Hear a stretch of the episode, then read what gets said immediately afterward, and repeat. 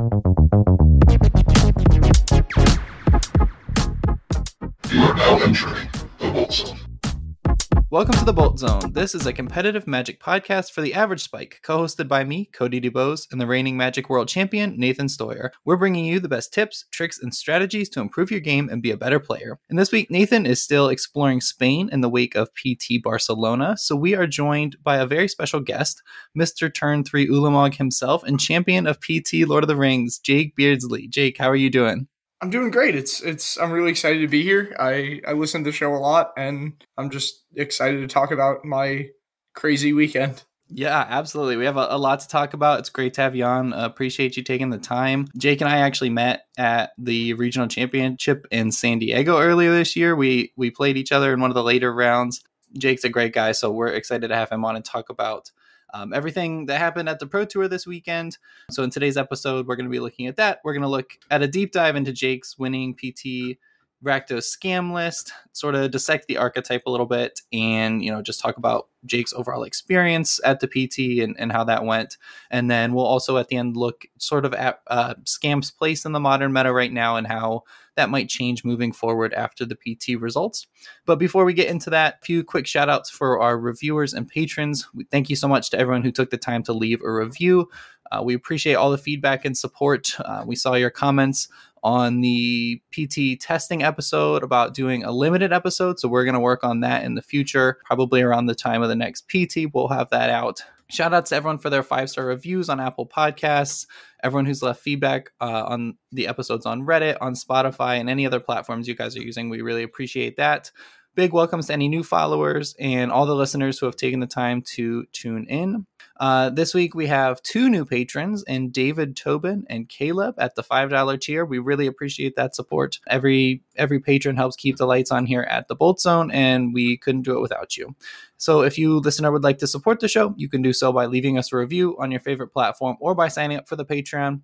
Uh, we'll put a link for the Patreon in the show notes. And we have uh, tiers as little as a dollar a month. So if you want to check that out, the link will be there for you. And we really appreciate the support. But Jake, let's go ahead and talk about your welcome to the Pro Tour. This was your first Pro Tour. So I guess just start us off. Tell me a little bit about um, what your magic life has sort of looked like since we met back in San Diego. What's kind of gone down and, and got you to Barcelona?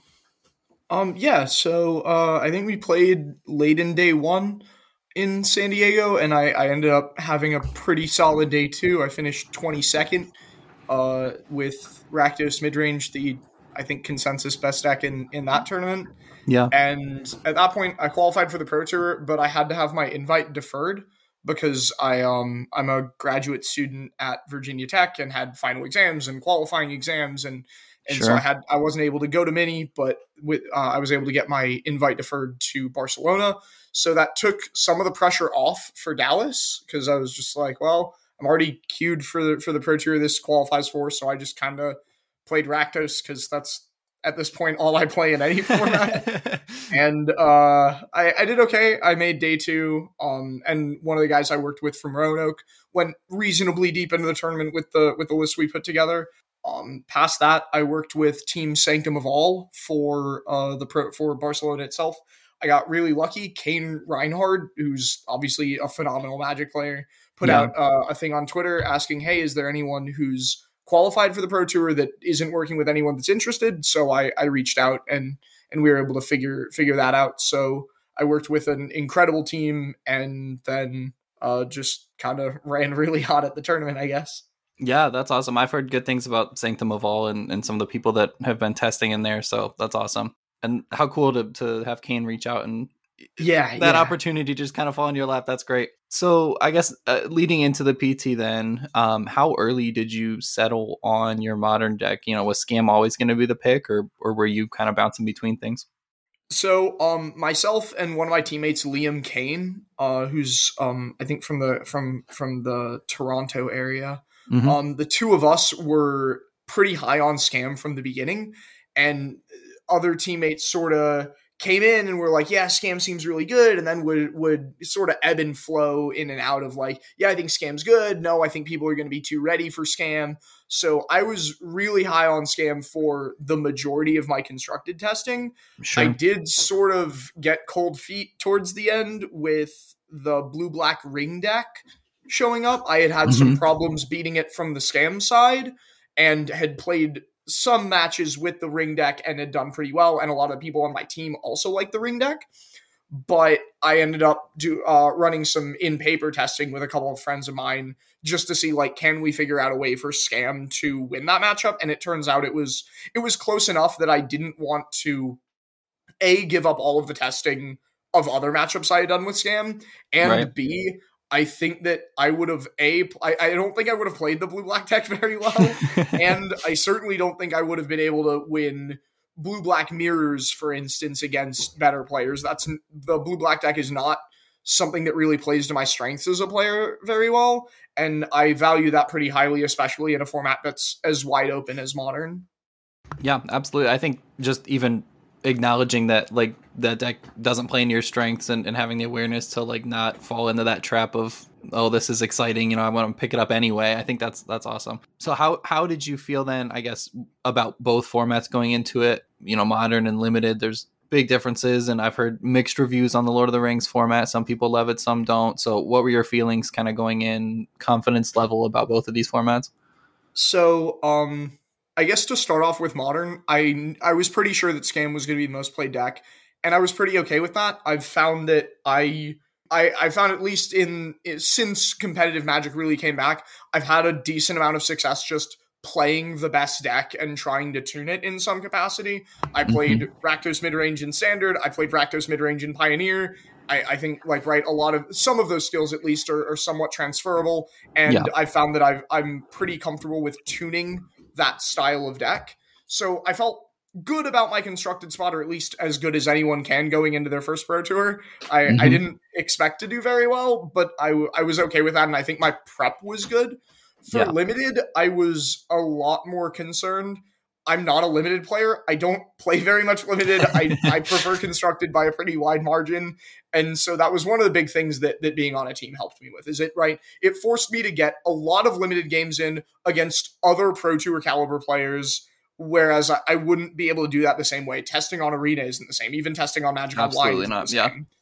A- Yep. And so being able to get that prep in, I felt better going in. The format itself, I, I enjoyed it okay, I guess. I don't know Sure. obviously there's the there's the color disparity with green being so much worse on average than than the other colors but you you also that can be an exploitation point where oh Mhm. green's always really open i can get later pick enraged Huorns or Mirrormere guardians or the other like higher value green commons and that was uh, a line i wanted to go with i had found that i liked green pretty well in testing so i it it worked out pretty well in my first draft i got uh, I was able to be base green with sort of splashes in red and black for Mhm. a Doors of Durin in red and an Orcish Bowmasters in black. yeah, that seems like a pretty good plan. yeah, it, it, that that draft worked out pretty well.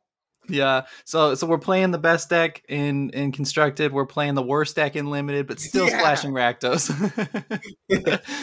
oh, that's awesome. So this being your first pro tour, something it'd be great to get your perspective on is just, you know, walking into the room on that first day and and just having that realization that that you've made it that you're here at the pro tour. What was that moment like for you just that first day getting into it? Um, it was pretty surreal. I I mean, I've been I've been working at this for a long time. I came pretty close when I was still in high school. I Mhm. lost the top eight of an RPTQ playing for the invite to go to Bilbao, Spain, actually. So it it kind of felt right that I got to go to Spain in my first one after all. yeah. Um, but it was it was incredible. I, I got to see all these people that I've grown up watching play and getting to know that like, hey, I for all I know, I'm gonna draft against these guys. For all I know, I'm gonna get paired and constructed against these guys. And that Yeah. was that was super, super exciting just because it's I mean, it's always been kind of my dream and and getting to feel like I crossed something off my bucket list was was really, really cool. yeah, that's awesome. How long have you actually been playing Magic then? Um my dad taught me how to play in Betrayers of Kamigawa. Okay. which was in 2004, I think. So Mhm. closing in on 20 years, I guess. It it's sort of my dad was a TO in the Bay Area of California for a long time, so I've Okay. just sort of grown up around the game. Yeah. So life lifelong accomplishment then Yeah. this weekend. That's great. All right. So obviously, you know, on day one you ran super hot. You you 3 0 the draft. You only dropped one game, and then day two rolls around. You go one two and limited. What's going through your head at that point? You know, what did it take to to rally back and then you know just not lose again? So this is going to sound kind of backwards, but I was thrilled to go one and two in that draft. Okay. A, like you look at look at the the three names of the players I played against. Christian Calcano, one of the best to ever do it. Greg Orange, one of the best to ever do it. Kai Budde, arguably the best to ever do it. I, I winning one out of those three, just looking at the players felt almost like an accomplishment in and of itself Absolutely, yeah. but also my deck was just terrible. I I completely botched the draft. I think my seat was pretty tough, Mhm. but I I I don't think that my deck was very good, and I think that I I made a couple of key errors in pack one that that I should have gone a different direction than I did. So getting out of there with a win almost just felt like, hey, that's all I needed to do. We can go from there. I was Sure. also just really, really the entire tournament trying to focus on. I just want to focus on the next match. I don't want to think about, oh, how do I need to do to requalify? Oh, how do I need to do to make top eight? Like that's Yeah. that.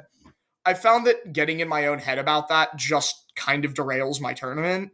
And so Mhm. I've just tried to focus on every every big tournament I've played recently, just focus on playing one match at a time and then not thinking about any of the the ramifications of it or like the previous matches or anything. I know it it trying to just it, it I, I don't know how many listeners are going to be familiar with um f- the the SpongeBob reference forget everything except fine dining and breathing and I was just trying to do that with with the tournament itself. That's awesome. I, I think that's a really, really important perspective to go into these tournaments with. You know, a lot of times some things are out of your control, and and being able to bounce back from a rough start, or or just totally flip the script and and turn that rough start into a positive. I think that's that's really good, and as we saw, it worked out for you. So that's great. So next, uh, let's go ahead and, and talk a little bit about your deck itself. Um, but before we dive into Scam, uh, we just want to let you know that this podcast is brought to you by Boogie Board, the ultimate LCD life pad. Boogie Board's patented reusable writing surface allows you to track life totals and jot down quick notes during casual or competitive play. Never worry about ruining a notebook in your bag or running out of paper mid game again. After taking down your opponent, just press the button to clear and you're ready to start over. Boogie Board's best selling Jot tablet offers plenty of writing surface, while the Jot Pocket is perfect for tighter playing spaces. Boogie Board is available at friendly local game stores across the country and at major retailers. You can learn more at myboogieboard.com slash games. That's myboogieboard.com slash games. Never start a match without your Boogie Board. I guess we should probably just start um, a brief introduction to kind of this archetype for any listeners who aren't familiar. Um, at this point, if you're playing modern, you probably are familiar with this deck since it's the most popular deck at the moment. Uh, but basically, you know, red black, this deck has some super explosive starts, being able to uh, evoke either a grief or a fury into play, uh, and then keep it on the field with a feign death or undying malice or a similar effect that puts your opponent on a really quick clock and can also, if you're using the grief plan, really deplete their resources. And then you just surround that plan um, with a lot of really powerful threats. You got Ragavan, you have uh, Dauthi Voidwalker, which we're going to talk about. Brand new Orcish Bowmasters has been a really great addition. Thoughtseize to to kind of continue to control the hand. You got um, powerful three drops in Fable of the Mirror Breaker and Seasoned Pyromancer. Then you know coming out of the board, you have Blood Moon effects, you have Chalice of the Void, Engineered Explosives, um, and then just a bunch of silver bullets to kind of to take on any deck in the format. So I think a lot of the reason that this deck has gotten so popular over the last couple months is not just Bowmasters, but the it really can have game against just about everything, and it's dominating the meta as we've been seeing. But Jake, your your build has a couple of interesting features that I want to sort of touch on and, and talk to you about. So in the main deck, you played a, a one of Kroxa, Titan of Death's Hunger, and then another one in the sideboard. What was sort of your thought on that card, and how did it play out for you over the weekend? Um, I was in general pretty happy with the Kroxas. So the logic there is Doubt in it's primarily there for the mirror, which sounds a little bit weird because it's a card that you need to go to your graveyard for it to be really effective. and you're playing the mirror is a Dauthi Voidwalker matchup, and they might even bring in more Graveyard Hate uh, to try and fight off the the turn one evoke plus Feign Death or Undying Malice. But my thinking there is a it's an additional turn two play, which mm-hmm. the deck has always kind of been lacking. Bowmasters fixes that uh, in some capacity, but Bowmasters and Croak uh, Bowmasters can be a little bit low impact on certain sure. boards. And also, the easiest way to lose the mirror is to leave a Dauthi Voidwalker in play anyway. So it, it my my logic is you need to get the Dauthi off the table either way. And if you're able to get the Dauthi Voidwalker off the table, then Kroxa is always going to be one of the best cards in attrition mirrors, right? You're you're trading resources on the front end, and it's a repeatable threat on the back end. Mm-hmm. I I was very happy with Kroxa in a number of matchups.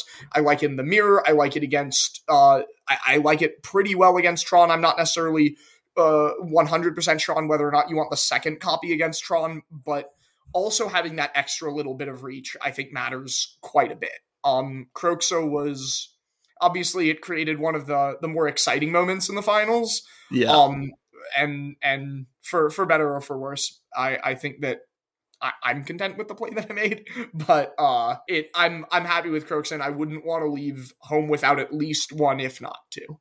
Yeah, that makes a lot of sense. I think that the the point of like if you can't get the Dauthi off the table anyway, then it doesn't really matter. So that's your plan. You want to get it off the table, and then you have a card that that super matters. I think that's really important. And yeah, that finals play that was crazy. What what was kind of going through your head at, at that moment with that Kroxa, just kind of weighing all the options?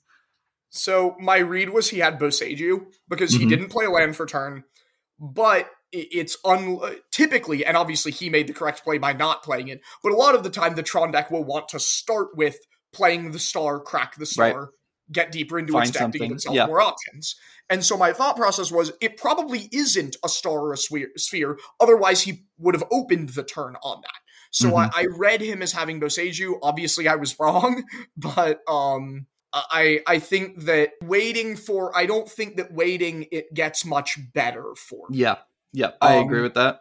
And so I I think that I, I went for it and it didn't work and that's okay. It yeah, like, but it could have, you know, it could have yeah, it could have won the pro and, tour on the spot. and and given what I had sort of gleaned from what might from what that last card might be from the way he played, um, I think my decision was defensible. I also just obviously got it wrong, so maybe there were other factors that I didn't consider very well, and I've gone back and I, have I've thought about that match a lot in the last uh, last few days. But yeah, I mean it it's it's close, and there there are a lot of other decisions that you could go with. Like like I could play the Bowmasters there instead. There, it's it's a super cool game to analyze from hindsight being 2020 but sure yeah absolutely and, and even just like from the perspective of someone watching it and seeing perfect information from both sides. Like I was on the edge of my seat that whole match, just like that was crazy. So yeah, Kroxa, that makes a lot of sense. Um, I think something we'll talk about in a little bit is just you know sort of being able to tech your deck for the mirror and, and being able to pick up some equity there as this deck is super popular and is showing up at 15 20% of the meta is, is very important. Um, so the next card i want to ask you about is um, you played two copies of fatal push in the main deck. A lot of lists we've seen have you know something like lightning bolts there or uh, it's a split of some sort. So what was the thought on just the the two fatal pushes main and only bolts in the sideboard uh, the Fatal Pushes main were a hedge for the ring deck. We thought it would be more popular, and we wanted some more answers to Sheoldred that could also answer a turn one Ragavan on the draw in the mirror. The lightning bolts in the sideboard were um, obviously a slightly weird looking decision, but I think uh, when you go through the theory behind it, it makes a lot of sense. So you want cards to be able to replace the fatal pushes within post board games against things like Tron. Lightning Bolt, while not the most exciting card there, can kill a card of the Great Creator after they take it down, and also mm-hmm. give you some much needed reach to be able to finish them off if they can uh, stabilize behind an ensnaring bridge. Right. The fatal pushes were fine. They weren't amazing throughout the day, but I do like them a little bit better in the uh uh, against specifically Sheoldred, and there are obviously some some other matches that that that can come up uh, against too. Yeah, I was thinking like maybe rhinos too. Obviously, that's not great, but it does kill a rhino where the yep. bolt doesn't. So, yeah. All right, interesting. I just I wanted to kind of pick your brain about that and and hearing that it was more of a hedge against Sheoldred is actually that's interesting too so the last one here in the main um, that's sort of divergent from some lists we've seen obviously some have kind of pivoted to this is you had four copies of fable of the mirror breaker and zero copies of Season pyromancer. This debate has been all over the place in the last few weeks you know what's the right split? Pyro's good for the aggro plan fable's good for the mid-range plan you know. What was your thought process on this? How did you kind of come to this decision and what would you recommend going forward? So there are three main points that that I think pushed Fable over for for me and and Liam Kane then uh to to push us to play them over Season Pyro. One, I don't even necessarily know that I agree that Spyro is better for the aggro plan. It makes more bodies, but it's a card that you're very, very heavily incentivized to not play until you're out of cards. Sure. So it, a lot of the time it can make for awkward turn threes, whereas Fable, you're almost never upset to play the card at any point in the game. It's a little bit mm-hmm. worse when you're empty handed, right? You're going to get less equity out of that second chapter. But it uh, the fact that you can play it more proactively and it's a little bit more agnostic to the current game state than Spyro mm-hmm. is, I like that quite a bit better. Yeah, the second point in favor of Fable is Orcish Bowmasters if you play Spyro and they respond with Orcish Bowmasters, your Spyro did very little and gave them a pretty big creature. Fable mm-hmm. being able to just say, no, I'd rather not draw any cards right now, that that helps out a lot. But I actually think that's the well, it, it looks like on the surface that would be the most important reason. I actually think it's the least. Mm-hmm. And then what I actually think is the most important reason is Fable is much easier to cast with your Blood Moon plan you almost always want to fetch Swamp Swamp Red Source to cast Blood Moon, and then you can't cast Season Pyromancer. That A feels really bad, which that isn't necessarily what should go into your decision one way or the other is is how it feels but it also can create a number of game states where you play a blood moon but you can't deploy an effective threat either because you had to fetch double red so that you could play Spyro and maybe you're empty handed and it's just a grizzly bear and that's not really clocking them well, or you had to fetch double black to play a Void Walker, but then they answer your Void Walker and you can't cast the Spyro to gas back up. You also have uh the backside of Fable, the reflection, can get you out of a lot of really weird spots that you can't otherwise with Spyro, specifically with regards to Ensnaring Bridge one of the weird things about um the list that I registered is I have zero main deck ways to remove an ensnaring bridge from the battlefield, and that's in part because Fable of the Mirror Breaker it, once you uh, can kind of grind the game to a halt, they have a bridge but nothing else specifically in the Tron matchup, and you can flip a Fable, you can find a number of weird ways to end the game. Like you can grief lock them, and if you have more cards in your library than they do, that can potentially win. Or mm-hmm. you can set up two flipped Fables, do the Fable copy my Fable thing on their end step, and then untap and have all of your Fables copy an Orcish Bowmasters and burn them out that way. So yeah. the reflection can give you a lot of weird outs to uh to to corner case scenarios that that I like having that sort of in my back pocket, especially when since I don't have any way to remove the the bridge, sometimes somebody might think, "Oh, I can just hide behind this bridge and that's good enough." And right. in reality, it might not be. Yeah, absolutely. I think that that's all very important things to consider. I personally am, am also a big fan of Fable over Pyro, and um, something else I think that's worth mentioning is just, you know, in this game where resources are, you know, going to be pretty light, you know, you are stripping the opponent's hand, being able to play a card that, you know, has really two modes that are must answer is great. You know, if they're going to if they're going to kill the token, then, you know, in two turns you've got this reflection coming down that that is going to cause problems and they're going to have to answer again and at that point you know you've probably taken most of the resources out of their hand if not all of them and they have to find a way to deal with both of those and you know having those two modes on fable even though it takes a little bit of time you know that's fine and it's just better than one ones and again what you had mentioned about being able to play it proactively i think is also important. There's times where pyro just feels so clunky that you know you have a good card in your hand so you don't want to play it and discard that card and um i also am a big fan of just you know being able to slam a fable and and move on so um great perspective there now uh in the sideboard um we already talked about the bolts but the other sort of interesting addition you had was the two Sheoldreds Um, what was the thought process behind those, and, and what were you trying to hedge against there? Was that also kind of for the ring deck? Yeah, yeah. So the Sheoldred is good. Obviously, is extremely good against any of the the ring decks. Our assumption with the four color decks is some amount of them we're going to be cutting down. We're going down on Solitudes and going up on Furies. Sheoldred's mm-hmm. obviously going to be pretty good into that. Sheoldred is also really good into Rhinos because it she's big enough that she just eats the rhinos and right. clocks she can just hang back and make sure they can't attack you while also clocking them mm-hmm. uh, with with the trigger it also that's actually another point in the favor of fable to not to keep going back to that point but uh the deck is landlight so having fable be able to make those treasures is really key in making sure that you can cast sheoldred on curve yep that makes sense um, I obviously you have a lot more reps with this deck than I do, but I've I've been um, playing some leagues with it over the last couple weeks to playing some tournaments, and I've been impressed with the card. I've I've been playing it in my board as well, and um, that Rhinos matchup can be tricky, and I think it helps a lot there. Um, so yeah, I, I definitely like that call. All right, so back to the main. Um, Dauthi Voidwalker was an all star, not just for you, but for everyone. All weekend long, we saw the card do some some crazy things. You know, turn three Ulamog aside, we saw it, you know it's copying Rhino tokens, it's copying counter spells, it's it's just getting so much value.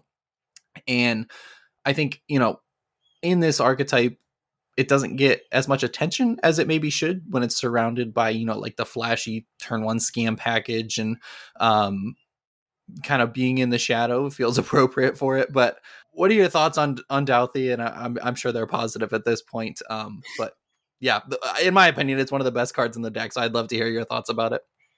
I am 100% in agreement. I, for obvious reasons, I'm going to be a lifelong Dauthi Voidwalker fan. Yeah. but I also think that it does a number of things that the deck really needs. A, I like to think of Scam as a more aggressive mid range deck, if not just an aggro deck.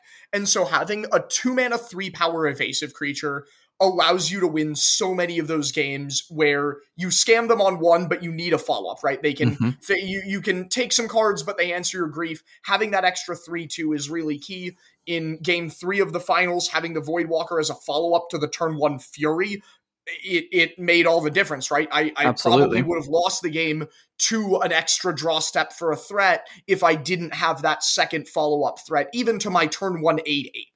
Mm-hmm. But um, also being able, obviously, being able to use your opponent's cards against them can can a lot of the time make for some pretty silly looking games. but specifically in the Rhinos matchup, the fact that Dauthi allows you to effectively one for one uh, ca- uh, uh, crashing footfalls, it's super, super key. The, this deck is all about trading resources with your opponent, and rhinos. The reason the rhinos matchups can be so tough is because they're they make it so hard on you to trade resources with them. Right. So Voidwalker being able to do that makes a huge difference there. Then in the big mana matchups, you can just whoops, I made an Ulamog on turn three. how smart okay. I am. yeah, right. But, um, uh, it also gives you more uses for the feign deaths and the undying malices you draw. Right, one of the the awkward things about the deck is sometimes you can struggle to get good uses out of those uh, out of those scam cards and sure. voidwalker you you can repeat it it's always online you're always going to be putting cards into your opponent's graveyard so even if it's just casting a shardless agent and maybe cascading into a, a ragavan or something Mm-hmm. That's a that's still getting use out of every single card. And when you're trying to reduce the size of the game state as um extre- in such an extreme manner that scam is, being yeah. able to use every single one of your cards is super super key. Yeah, absolutely. I, I think that that play alone is you have six undying effects in the deck usually, and you need one of them on turn one to to do the thing. So you got five cards that could otherwise just be a dead draw, and, and being able to, like you said, turn those into an actual resource is, is great. Um, how do you kind of plan and strategize as far as that play goes? You know, when do you sort of identify that you need this this Dauthi to be swinging and be a clock versus like I'm gonna feign death and play something maybe marginal to just get some value out of it? How do you sort of view that and, and what's your strategy behind it? Um, I think that I, I think that's a pretty contextual question, right? Yeah, absolutely. Um, but in general, I prefer to be attacking with my Dauthi Voidwalkers. I think some amount of that is personal preference. I learned how to play Magic with aggro decks. I've almost my entire life wanted to go towards aggro decks or mid-range decks that were focused on closing out the game. And so my default mode is I want to be putting pressure on your life total. I want to be playing a one drop into a two drop and attacking you with them. Mm-hmm. Where it gets dicey is when I start. Well, I, I guess the the easiest heuristic rule of thumb, whatever you want to call it, there that I can probably provide is if you start falling behind on board and you have something that you can get out of their exile that can catch you up. Easiest example, crashing footfalls, right? They cascade, right. they make the rhinos, you're now behind on board. You can attack them for three, but they can attack you for eight. Conversely, you can just trade your Dauthi for those rhinos after maybe it's got a hit or two on, in on them, and then you're pretty content with that exchange. Mm-hmm. Um, but I, I think, like I said, it, it's pretty contextual. It right, you can you can have draws where you've got a couple of bowmasters and a lightning bolt, and no, you can actually pretty feasibly race them with the Dauthi, even if they have something like footfalls. Um, sure. Uh, you also um in in some matchups like Tron or, or Creativity is another good example where you can just and I made your big thing and stole the game from you that way. If if if you can scam them with your Dauthi Voidwalker, you, you should scam them. Yes, always always look for the scam. that that actually is a good, a good lead into what I want to talk to you about next is sequencing with this deck. You know, obviously scam them when you can. The turn one scam play with grief is pretty straightforward. Um, but you don't always have that. And watching over the weekend, it seemed like you were able to really gain an edge in a lot of matchups by sort of sequencing your plays correctly um, when you didn't have, you know, scam online early. So I think some of these questions, there's th- three of them I want to ask, and, and I know that these are also kind of contextual.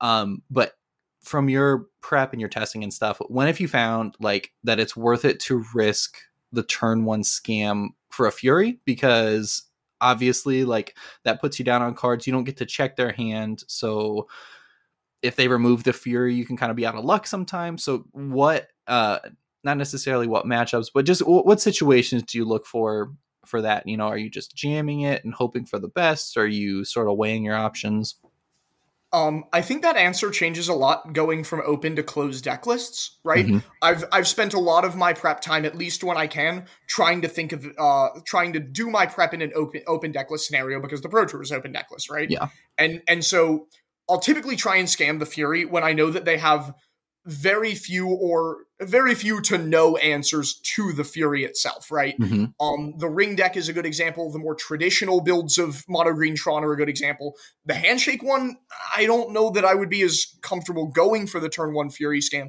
because I know they have a bunch of copies of Dismember. Yeah. Um, that a lot of it just comes down to how many clean answers do they have. In a closed deck list scenario, maybe I'm too conservative with this, but I would almost never want to it's yeah. You you don't want to scam yourself. Exactly. so it, oh, and and it's pretty easy for you to wait a turn for example and and right let's let's set up a scenario where i'm playing against an unknown opponent i'm playing scam and i'm on the play i have a mm-hmm. reasonable seven with the fury scam and maybe uh, uh, a follow-up uh, Dauthi Voidwalker, an Orcish Bowmaster or something you can very comfortably go land go and see what they do. A lot of the time, it's going to be something like a delighted halfling mm-hmm. or mm-hmm. a goblin guide or a ragavan. And then you're better off waiting till turn two anyway, because right. then the Fury can tag their one drop as well. Um, I, I'm a little more willing to go for the Fury scam on the draw Mm-hmm. Uh, once because right, you've you've gained a little bit of information on what your opponent's playing. It makes it a little bit worse if they do something like land go. But a lot of the time, the decks that are going to play land go are decks that can probably answer the Fury anyway, which sure. makes it so that you're you're not as incentivized to do that, regardless of. Uh, it, yes, you could have done it on turn one, but it probably would have gotten answered anyway. Yeah, that makes sense.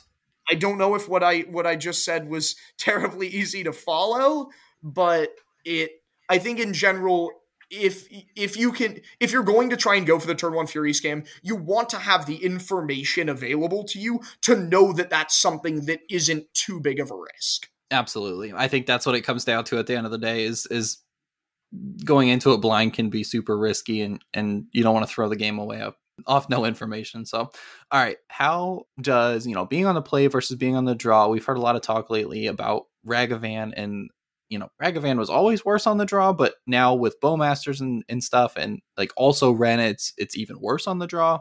So how does that position of being in the play or the draw impact your decision to kind of keep a land late hand with Ragavan? And what does that look like for you on on either side of that?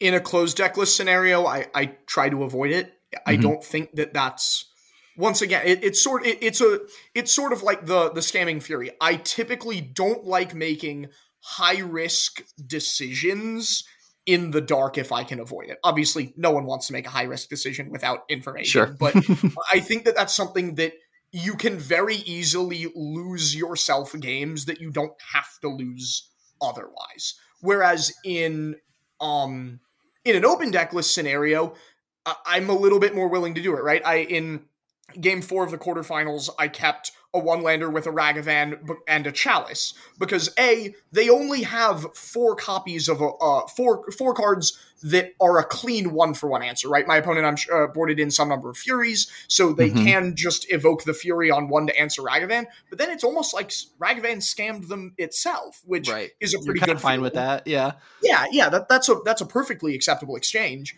So once I have an idea that, oh, they only have four copies of Dead Gone, otherwise I'll at least get one mana out of this and a follow up threat, even if I miss my land drop. Mm-hmm. Uh, I'm I'm usually okay with that. If they have more than four to six, it starts to get yeah, it's it's there are too many ways to lose this game when I don't have to. Yep. And rem- I think it's important to stress that Scam is a deck that mulligans pretty well, right? You even even on mulligans to five, you can still set up various different opening hands that can steal games regardless of how many cards you kept. So mm-hmm. I, I think that you should be more than happy to mulligan a one land Ragavan hand in the dark or in in a matchup where you don't think it's going to go the distance. It also depends a little obviously depends on the context of the rest of the hand, right? I did have a Chalice of the Void. Right. Which I figured that can buy me at least an extra turn or so even if I don't draw the second land immediately. Yeah, that makes that makes sense. You know, having you had something to back it up, even though you still had just the one land. You mentioned something that I want to touch on in a minute, but I guess we can just talk about it now.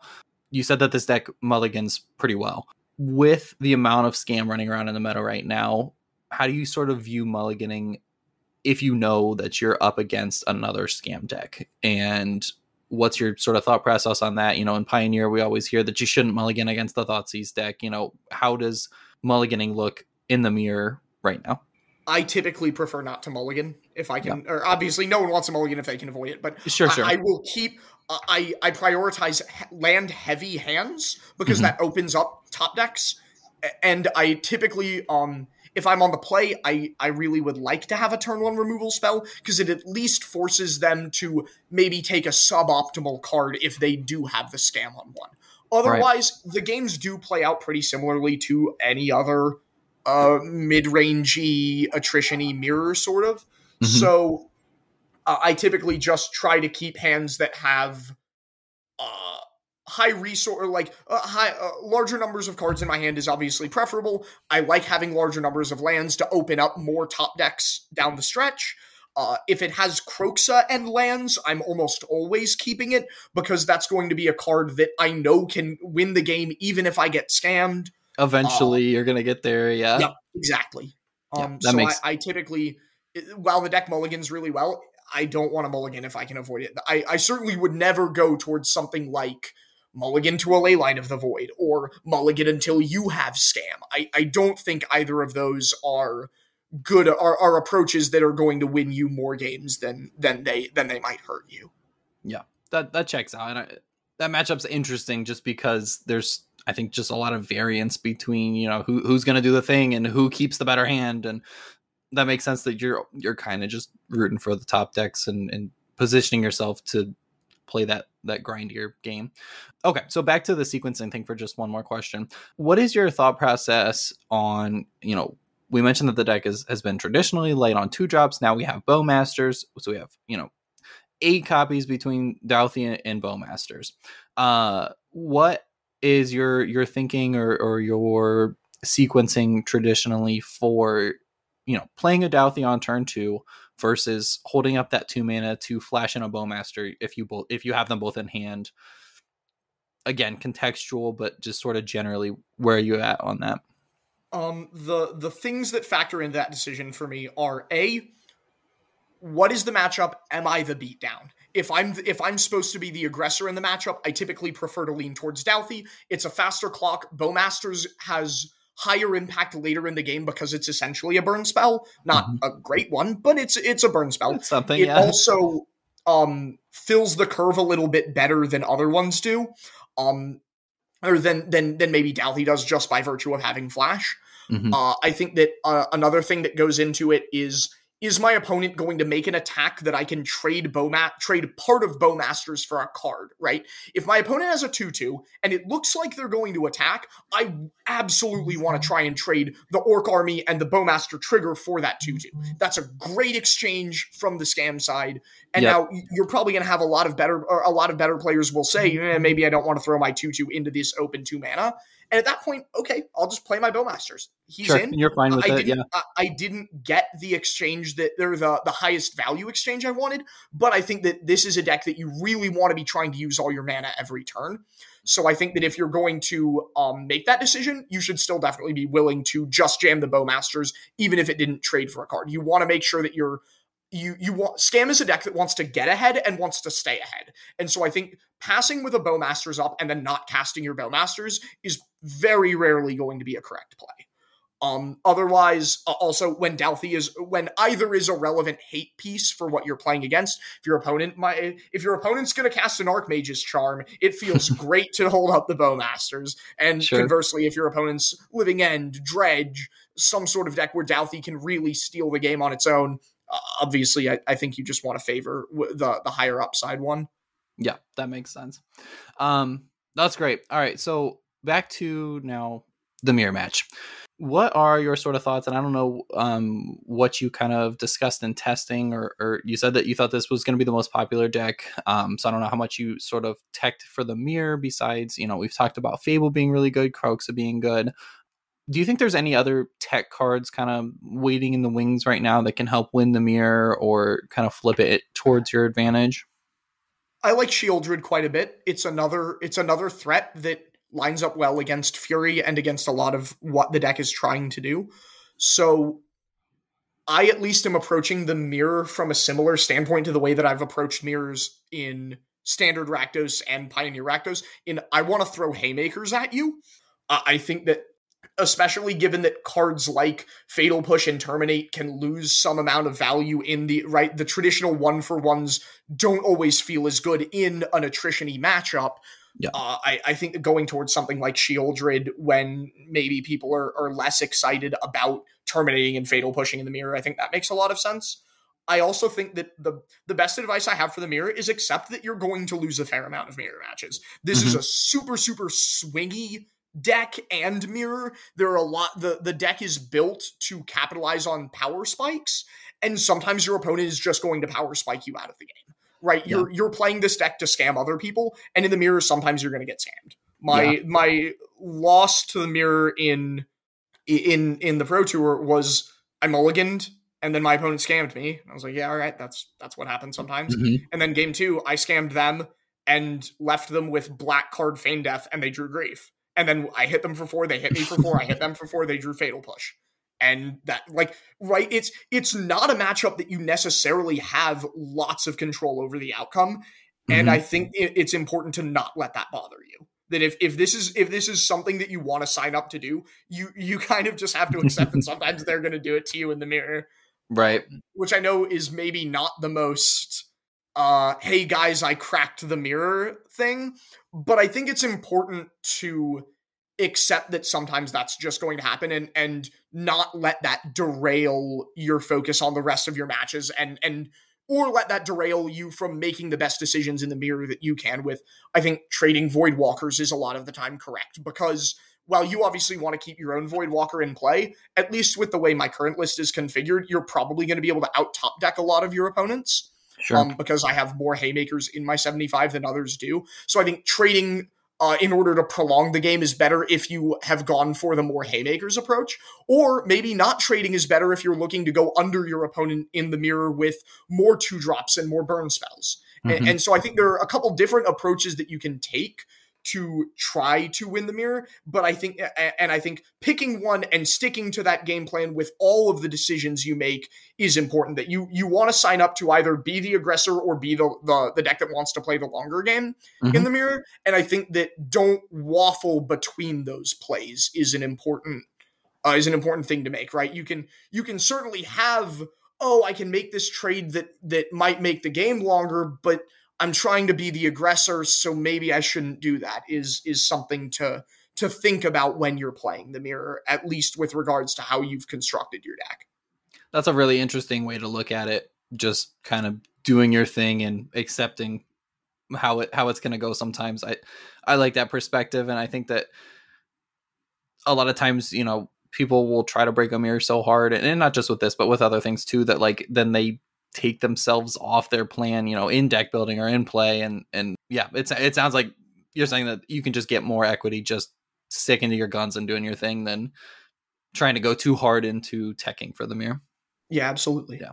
Awesome. All right, so I'm going to put you on the spot as we wrap up this section. Um, what is your favorite sort of secret tip or or a special sauce for playing this deck that maybe some listeners don't know about? One of the more important rules. So there are a lot of rules interactions with Dauthi Voidwalker. That card is that card is a headache. Judge nightmare.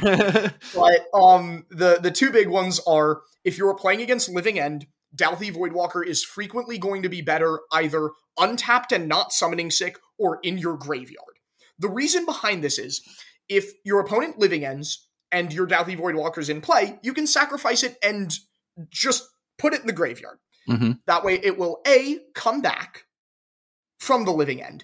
And because of the way spell resolution works, the li- the Dauthi Voidwalker will be in play when the living end goes to the graveyard, so it'll be exiled with a void counter on it. And then on your next turn, you can sacrifice the Voidwalker, cast their living end, and reverse it, and your Voidwalker will come back again. So that that's something that's real that, that that really comes up a lot when you're playing the scam side of Living End is make sure that your Voidwalker is either in your graveyard or can get to the graveyard quickly because being able to just completely undo their living end is obviously huge in that matchup. The That's other yeah. one, the other one that comes up that I've found is um Feign Death plus Dauthi Voidwalker. If you Feign Death your Voidwalker and then sacrifice it, the Voidwalker will come back before the spell you cast resolves. Mm-hmm. So if it's something like a Crashing Footfalls, you can get the Footfalls and then it'll go back to exile with another Void counter and you can get another Footfalls out of it. Yeah, I think we um, saw you do that in one of the games in the yeah, yeah, yeah. It, it, that's that's something that that I didn't immediately see when I first picked up the deck, and it's mm-hmm. something that comes up a lot and can can make a huge difference, right? You can I if I get two rhinos for every one of yours that you play, that's a pretty easy way to be hard them to. Yeah, yeah. all right, last question for this section. If you had to do it all over again, obviously we know the result worked out. Would you register the same list? Would you change anything? I I'm still not sure on the pithing needle. I'm I, I kind of kept waffling. Do I want a pithing needle? Do I want a Kolaghan's command? Do I want to be able to answer a bridge if it's in play? Do I want to be able to needle the Karn proactively so it's not really a concern? Sure. Um, I'm uh, kind of 50-50 on that. It, for this specific tournament, other than that, I don't think I would change a card. Uh, going forward, I think that you you want to think about the number of blood moons you're playing in your main deck and in your sideboard. Tron is going to pick up, but Scam and Rhinos are going to pick up. And right, mm-hmm. it, it's not great in the mirror. It's not great into Rhinos, especially now that they're playing Lorien revealed. But it's one of the more important cards in the Tron matchup and and and the Amulet matchup. If if people decide to pick up Dom's seven thousand page guide.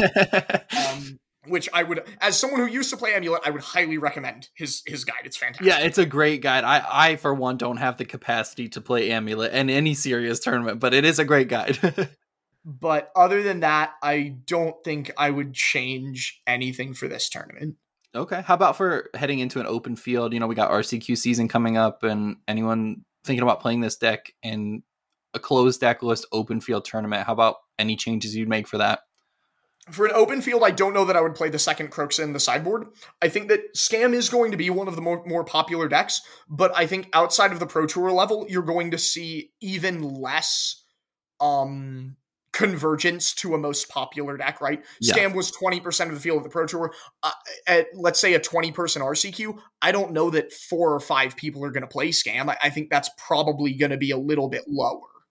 Um, so I, I don't know that I would hedge quite as hard for the mirror. I also might try to main deck a second Blood Moon. I think one of the most important things you can do into an open field is try to execute your game plan effectively in game one. And the best way to do that out of scam is to just scam them. Whether that's void walking, whether that's the grief scam, or whether that's blood moon, right? I think that getting free wins in modern in an open field is almost that's always what I'm looking to do when I go into a, a closed deck list tournament.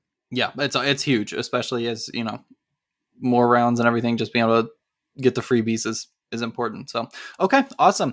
So, before we wrap up for the day, um, let's talk just briefly about sort of moving forward, Scam's place in the meta. You know, we had it kind of shoot up. It was popular for a minute, fell off pretty hard. Um, we had creativity and um, Yawgmoth got popular. We had four color up there again, and now Scam is just at the top. Um, where do we go from here? What what's your kind of opinion on the deck's future, and how do you see it playing into the meta? As again, we have RCQ seasons coming up, a lot more focus on on the format. I think it's going to get appreciably worse, which pains me because I really like this deck. But yeah. um, I think that a lot of the decks that did well at the Pro Tour have some weaknesses to Hammer and Burn. Both matchups are really, really bad for Scam. Yeah. Um, Burn is really good at, Burn is incredibly redundant and has pretty good inevitability, right? Most of the cards they draw are just going to be another Lightning Bolt, so thought seizing them is necessary but doesn't feel great. Um, and, and so I don't like that matchup. Hammer is good at asking hard questions early and also gets to play a bunch of Sanctifier and Vex, which is one of the best sideboard cards against Scam. Yeah. Um, so I think you need to be. I would recommend teching if you're looking to play Scam, teching a little bit more for Hammer and Burn, finding maybe an extra engineered explosives as more answers to a resolved Sanctifier, things like that.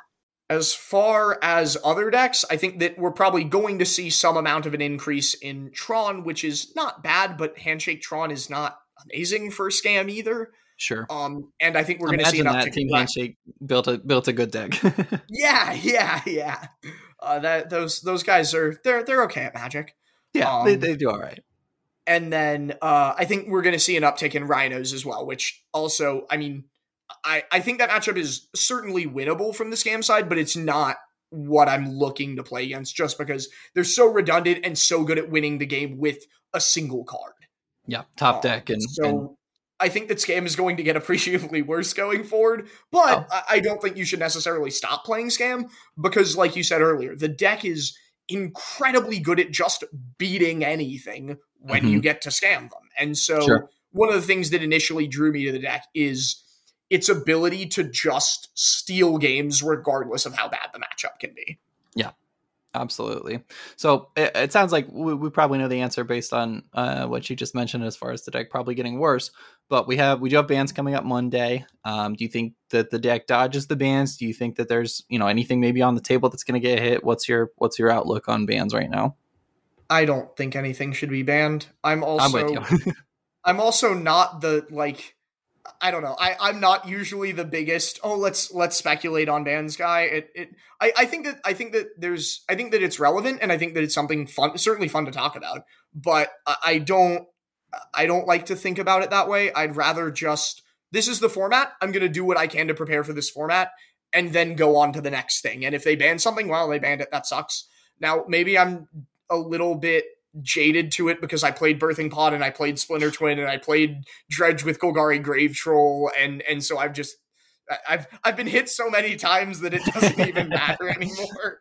Yeah. Um I could certainly see a world where the argument for scam being a frustrating play experience I, I, I I'm on board with that. I think that scam mm-hmm. is can be a very frustrating deck to play. Absolutely, against.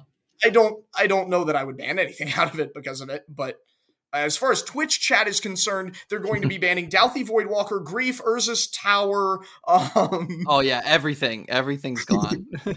no, I, I, I agree with you, and I'm not a, a super huge fan of bans either. And I think that modern, what we've seen this year alone is like we've seen like four decks soar into that like top deck contention and shoot up to 20% of the meta on goldfish like every deck has been having its chance and the and the format has been rotating so cleanly and just sort of self-regulating itself you know obviously what we've talked about with scam being able to, to sort of take on any deck it, it makes it a little harder to get around but we just talked about two decks that have you know a really favorable scam matchup plus rhinos.